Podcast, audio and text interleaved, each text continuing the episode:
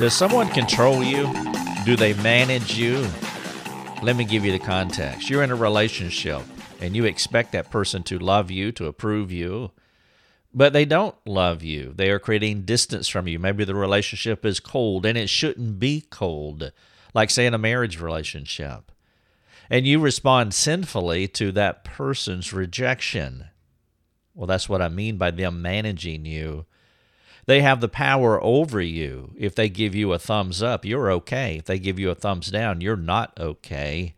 You're a puppet on a string. I talked about this in the last podcast. In that podcast, the title of it is The Story of the Boy Who Was Controlled by Others. And I shared with you in that podcast about a true story of a teenager who came to me many years ago and he said, quote, Mr. Thomas, you do not wear Walmart to high school. And what he was telling me is that the people that he wanted to associate with in high school controlled him, they managed him. And he knew that if he wore Walmart clothes to high school, they would reject him. And so he had to wear a specific kind of clothes. He had to dance for them. He had to perform for them. They managed him because he wanted something that they had. He wanted their significance. He wanted their approval. He wanted them to accept him. And so he conformed so that they would. He was a puppet on the string. That group was his functional God. That's what I'm asking you. It's okay to want someone to love you, to approve you, to accept you. It's okay to desire that they not reject you. But what if they don't give you that good and biblical desire? How you respond next will tell you where you are in your relationship with the Lord. If you can be managed and centered on God alone, being gospel centered is one way of saying that. You're in a good spot and you're not controlled about other controlled by other people. Think about Jesus here. Jesus Christ was rejected by a lot of people. He had his feelings hurt quite a few times because people did some I'm talking about his friends. I'm talking about his friends people did some hurtful things to him, but he was so centered. He was so God centered, not human centered. And that is the question that I'm asking. I led with Are you managed by other people? Well, the way that you answer that question is by thinking about how you respond to those people when they don't give you what you want. I want to talk about that in this podcast. Welcome to Your Daily Drive. I am Rick Thomas. I'm so glad that you're here. I want to share with you a story. In fact, at the end of the last podcast, the story of the boy uh, who wouldn't wear Walmart to high school. At the end of that podcast, I said, I want you to read or listen to Carey's story. Well, this is the podcast about that. I want to share with you about the horrific shaping influences in a young man's life and how it just exacerbated this hole I'll use that metaphor that he had in his heart for significance that only God can feel. And I want you to follow his story of how he filled that hole. But he did it through Christianity. He did it by serving the Lord. And his his family dynamic, his life went haywire after salvation, after following God, because he had a desire a good desire, but yet he was using, in this case, he was using Christianity. He was using the ministry as a means to fill this God shaped hole in his heart.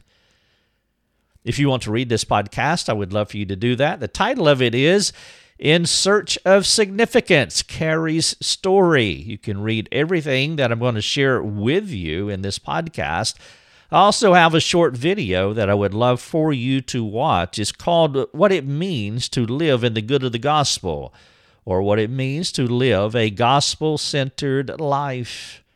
And of course, you can read the show no- the notes here that I'm giving you, and then you can also share them with anyone that you wish. But here's the big idea when the gospel is moved from our functional center and replaced by other interests, even things like obedience, even things like the ministry, even things like serving the Lord. How many people are in ministry and they're using ministry to establish their identity? Their stability is centered on the ministry and not on the gospel. It's a weird illusion, but it happens so often. And perhaps you have felt that from those, or you have seen that from those who, when God begins to rattle the ministry, they are they're shaken apart, and and you see whatever God rattles, whatever He rattles in your life, and if that tears you down, if that causes you to crumble, then you were centered on that, and that is not being gospel centered. And so, whenever we move the gospel from our functional center and replace it by other things, we'll begin to grow in discontentment. And along with this restlessness will bring the temptation to satisfy our God giving longings through human centered means. Let me give you a little background on my my friend Carey. He may sound a lot like me. He may sound a lot like you. Carey was reared in a rural setting. He worked whenever he wasn't in school for most of his childhood. His parents barely got along, and Carey endured. And as he marked the days until he could leave, how many teenagers have I met with who were marking the days. I have no clue, honestly, but it's been a lot where they just sat in my office and you could see them marking the days as they were sitting in my office. This was just another day, one more day about to be done to when I can leave and get out away from my family. Carey's life had little meaning or significance. He did what felt right and he angrily persevered. There is a hole in all of our hearts because of the fall of Adam. And sadly, rather than turning to God, we carve out cisterns of water. We, we carve out these water buckets, but they are false water buckets. Only God can bring the contentment that our hearts need. Carey lived in a Christless world. And so he submitted to his native tendencies. He became self reliant. That was his cistern. That was his well that he dug out to satisfy himself. himself. He didn't know about God. You remember what Jesus said in 414 of John? Whoever drinks of the water that I will give him will never be thirsty again. The water that I will give him will become in him a spring of water welling up to eternal life. Well, Carey didn't live in that world, and so he submitted to his native tendencies. And when we submit to our native tendencies, we will become self reliant, not God reliant. We'll begin to do things our way. We'll begin to uh, we'll begin to give ourselves the things that we desire the most, but unfortunately, those those things will never satisfy and eventually will become demanding on any of those uh, any of those people whom we expect to provide us with these idolatries of our hearts. Carey had a below that average education because his parents showed little interest in him or his schooling, and so he just gave up on the process. As an adult, Carey pulled himself up by his bootstraps. He was self reliant, remember which was mostly because of his intelligence. So that is where he he was most self-reliant. He was a smart kid, but he didn't care and was directionalist. Eventually, he married to get out of the home. It was another short-sighted, self-reliant survival technique. Shortly after his marriage, someone told Carey about Jesus, and it was not long before he was growing spiritually he had a sincere heart for, for the Lord. And you need to hear that. We're talking about a genuine person. And, and this is where sometimes it does become confusing for those of us who are in a marriage, for example, we want our, our spouse to love us. We have a sincere biblical desire and we sincerely love the Lord, but we have a blind spot. We do not see how this this craving for love is managing us, even though we respond sinfully when it's not met in the way that we want it met. It's our sincere heart for the Lord. It's our sincere desire for a biblical desire, and those things can blind us. The church eventually embraced Carey and his new wife, and they encouraged him to plug in and to serve. The possibility of others valuing him was thrilling, and it was not long before Carey had the opportunity to go to seminary. He was experiencing things that he had never enjoyed before. Can you see his blindness here? Can you see how the ministry was giving him a desire that was pressed into him in his earliest childhood memories? His new life was moral, and his family had a semblance of unity and love. Then there was a college education in front of him, something that he had kissed goodbye while in high school. He gave up on that and he was going to just get a job, uh, fend for himself, didn't need college. I know how to do this, Carey's thinking. He thought for the first time that he was becoming somebody, which had been the deepest desire from his earliest recollections. After God regenerated him, Carey sensed that the Lord was meeting this longing for significance through ministry. There was a meaning to his life, and Carey's contentment was growing proportionally. Though he couched these good feelings under the notion of serving the Lord, the truth was that his ministry was giving him a false sense of worth. He was finding his identity in what he did, his new ministry, rather than who he was in Christ. We can do that in our marriages as well. We can do that with our jobs, obviously. Many moms do that with their children. They identify themselves. That is the center of their lives, and that is where they find their greatest identity and deepest satisfaction.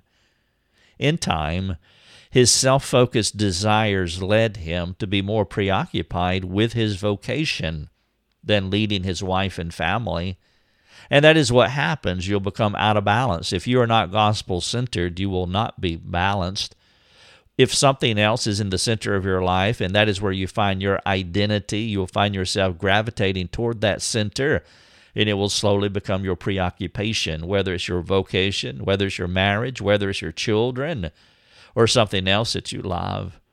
There was steadily increasing trouble in their home due to his leadership failure.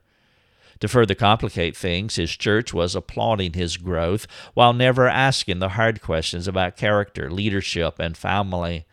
I was talking to a man not so long ago whose whose church uses people this way.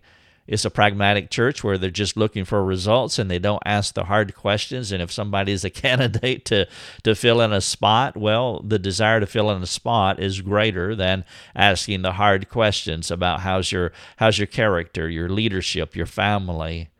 Well, they did that to Carey as well. Here's a warm body. He's got competency. Let's fill him in this spot. And as he began to sense that his wife did not reinforce his newfound identity, he became angry, fearful, manipulative, forceful, distant, and controlling. Think about how you have responded to people who did not meet your desires. Some of the words that may resonate with you are anger, fearfulness, being manipulative, forceful, distant, controlling. That's what Carey was. He loved the respect, the admiration, the compliments that came with having an upstanding reputation in Christian ministry. The problem was that Carey's search for significance and craving for self worth destroyed his home. In the end, Carey's wife couldn't take it, take any more of it, so she left. One of the most challenging tasks for a Christian counselor is to teach someone how to find what they are looking for in Christ alone. The person does not see his need as repentance from self and faith in Christ. From self to faith in Christ. He sees his need in terms of significance, acceptance, respect, admiration, belonging, meaning, love, dignity. All of these words are synonyms in the sense that they are idolatries. It's really just a half a dozen or more ways of saying the same thing. And so you just pick out the word that, that manages you more significance, acceptance, respect, admiration, belonging, meaning, love, dignity. All of these things can become idols in our lives that control us. And when he does not get those things, Carey speaks continually of his problems, his concerns, his hurts, and what other people have done to him. This is a characteristic of the person who's managed by others. They t- they're problem centered, concern centered, hurt centered. other people centered, what other people have done. This kind of person acts and feels as though they are a walking deficit, a, an empty love cup that nobody can fill. He becomes demanding and self centered rather than humble and, and God centered. Carey didn't seem to understand that his desires had no bounds. Unguarded appetites are insatiable and can wither even the strongest relationships. Can you discern how much pressure you put on other people when their love or lack of love, or whatever the word you want to use here, has so much control over your heart. It's an unguarded appetite. It is insatiable, cannot be satisfied. And the effect is always a withering effect. And the more he craved his felt needs, significance, love, respect, comfort, etc., the more he wanted them. And the more he wanted them, the more dissatisfied he became. Do you see the cyclic effect of these unmet desires? Ecclesiastes 1 says that the eye is never full of seeing, the ear is never full of hearing. You can never get enough of this. You can never be satisfied by the thing that you believe will satisfy you. Jeremiah 17 9, you know, it says that we cannot even know our hearts and truly understand what we need. Proverbs 14:12 tells us explicitly that there is a way that seems right to a person, but the end there is death. There's that withering effect of relationships. Again, too many of us have a withering effect on our relationships instead of making them grow to mature what we do is we wither wither them away they gnarl up the shaping influences in Carey's life steered him toward a godless, self absorbed search for significance. He could not see how his way demanded so much from his relationships, particularly those who loved him. Now imagine this. Imagine that you married somebody like this. And by the way, this is the only kind of person that you can marry a person whose native tendencies is to be self centered rather than other centered. The chances of marrying a self centered person is 100%. And what you hope to God is that that person has learned not to be managed by their self centered desires. But in many cases, that is not true. And so, as two self centered people demanding from each other that they love themselves, that they love each other the way that they want to be loved, that will have a withering effect, not a maturing effect. Now, I do want you to understand it's not that the things that these desires represent are evil. To enjoy a good job, for example, is a God pleasing thing. There's certainly nothing wrong with that. I'm not down on the goodness of blessings and how they can satisfy us. Indeed, they are from God. But the problem happens when these things that we enjoy manage us. They control us, meaning we find our significance in these gifts more than we find rest and peace in the Lord. And that is the big idea. That is the big problem. Job said it perfectly in chapter 1 when he was processing what had happened to him. He said, The Lord gives, and the Lord takes away, blessed be the name of the Lord. If our response is not blessed be the name of the Lord when we receive or when things are taken away, then our lives are not centered on the Lord. Nothing can satisfy our inter- eternal longings of our souls outside of Christ. Attempts to find contentment apart from Christ is like quenching our thirst by siphoning water from mud puddles. Do you want someone to love you? Do you desire significance in what you do? Let me encourage you to start first by dwelling upon the gospel. I know. It sounds simple. It sounds cliche. It's overused. We have so many gospel centered hyphens in our Christian culture now. But may I challenge you? take time right now to revisit the gospel story and of how God came to die for you in the form of a man. Preach the gospel to yourself at this moment. Do you know how to do that? I mean, I don't want to say preach the gospel to yourself and and realize that many people don't know anything beyond that cliche. Do you know how to do that? If you don't, then I would encourage you to listen on. True satisfaction comes when you recognize and apply the gospel to your life. God came to save sinners. He did this by dying for sinners as a man. What more convincing argument is there that shows God's infinite love for you than the gospel? There is nobody on earth that can communicate their love to you greater than the gospel, the message of the gospel. What is there that is greater than this love story, the gospel, for you? What other invention, what other relationship can top the truth and practical reality of the gospel? Living in the good of the gospel has daily practical application. Carey forgot, th- forgot this. How profound is that?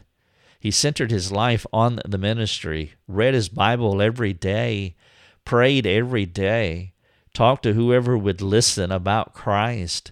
How close can you be to the kingdom, but yet be so far from it?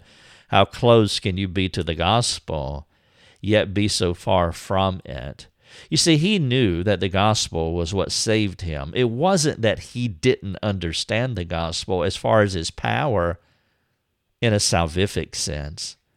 But after his conversion, after his introduction to the gospel, and remember, salvation is an introduction to the gospel.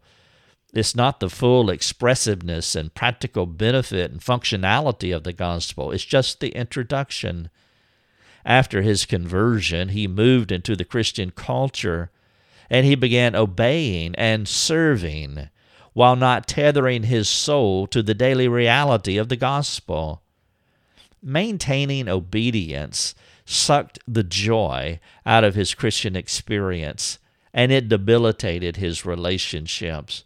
I do have a short video here that I would love for you to watch, learn what it means to live in the good of the gospel just click the little button here and you can watch it right here inside of this article. The title of the article is In Search of Significance Carey's Story. The companion article to this I shared with you uh, in the last podcast the story of the boy who was controlled by others both of these boys are controlled by something else. One is controlled by the group in his school, and so his life is managed by them right down to the very clothes that he wears. In this podcast, it's Carey who is managed by ministry. He's really managed by a search for significance. He wants to be important. He wants to be accepted. He wants to be loved. And he found a way that he could receive the high praise of others, and it came through doing the work of the ministry. I would encourage you to watch this video of what it means to live in the good of the gospel. It's not by being obedient, it's not by serving, those are secondary issues. And most certainly, the gospel has salvific implications. Most definitely, the gospel will save you but it did not have primary function in Carey's sanctification, and that is a key. You want to be gospel centered when you are saved. Well, in fact, you can't be any other way but gospel centered when you are saved. But you want to be gospel centered in your sanctification as well. The gospel saves you, Carey would say, but obedience is of prime importance after conversion. And though he knew the theological error in his thoughts, it was the legalist in him that tempted him to swerve toward making obedience of first importance. And when I say legalism, I'm not just talking about his religious culture that was a legalistic culture. I'm talking about his Adamic native tendencies. Born in Adam makes you a legalist. If you stripped away all of the religion in your life, whatever it may be, you're a legalist at heart because you're born in Adam. And the way of Adam is to try to find satisfaction, acceptance, pleasure, pleasing through the works that you do. And so you could say that it was a triple job on Carey. He was born a legalist, and then his parents shaped him further into his legalism because the way that they lived, it created conditions in Carey's life. And he knew that in order for them to love him, he had to perform. And of course, he gave all up on that and began to mark the days to where he can get out of the home and then he fell into Christianity and he found another way where he could receive acceptance and the applause of men. And so Christianity became the third, his third attempt at legalism. And all three attempts failed. And Adam failed. His family life as a child failed. And his Christianity failed as well. And it took his family with him. A person living outside the shadow of the cross will forget his biblical priorities and will soon lose the contentment effect of the gospel. You do know that the gospel has a contentment effect? Are you content now? Would you characterize yourself as a contented person? I'm not asking, are you content and something dramatic just happened to you? You may be a little bit uh, a little bit uneasy right now but I'm talking about a pattern of behavior in your life. Week to week, year to year, people would characterize you as a contented person. Is that true? If it's not true, then you are living outside the shadow of the cross. You're forgetting your biblical priorities, and the contentment effect of the gospel is not yours. I'll finish with how I led. When the gospel is moved from our functional center, and replaced by other interests, even biblical things like obedience, will begin to grow in discontentment. And along with our restlessness, will bring the temptation to satisfy our God given longings through human centered means. The title of this podcast is The Search of Significance. Everything that I've shared with you, you can read under that article there, plus this video. I also have embedded links here to other articles. And so, as I try to encourage people all the time, that I want you to do a deep dive into this. In fact, I, have I've almost stopped telling people uh, to read our articles. When people come to our forums, I don't say, hey, read this article, or I don't say it as much as I used to. I replace the word read with study. Because what so ha- what happens so often in our forums that people will come and they'll ask questions and we'll give them resources to help them. And then they'll come back with more questions and we'll ask them did you read what we gave you? And they say oh, yeah i looked at it. Or yeah i read it but you can tell by their response that they have not spent time on their knees in their closets reflecting and praying and wrestling with the resources that we have given them these articles are not written to be read, they are written to be studied. And, it, and depending on the severity of the struggle that you're going through and the determination that you have to work through it, that will determine the amount of time that you'll spend studying these articles, watching the videos, reading the embedded links. And let me make that point to all you disciple makers who are sharing our resources with others. Make sure that those you share these things with, that they are doing precisely that. That they're spending dedicated time. If you believe that these resources will help, then commit to the process and appeal to them to commit to the process.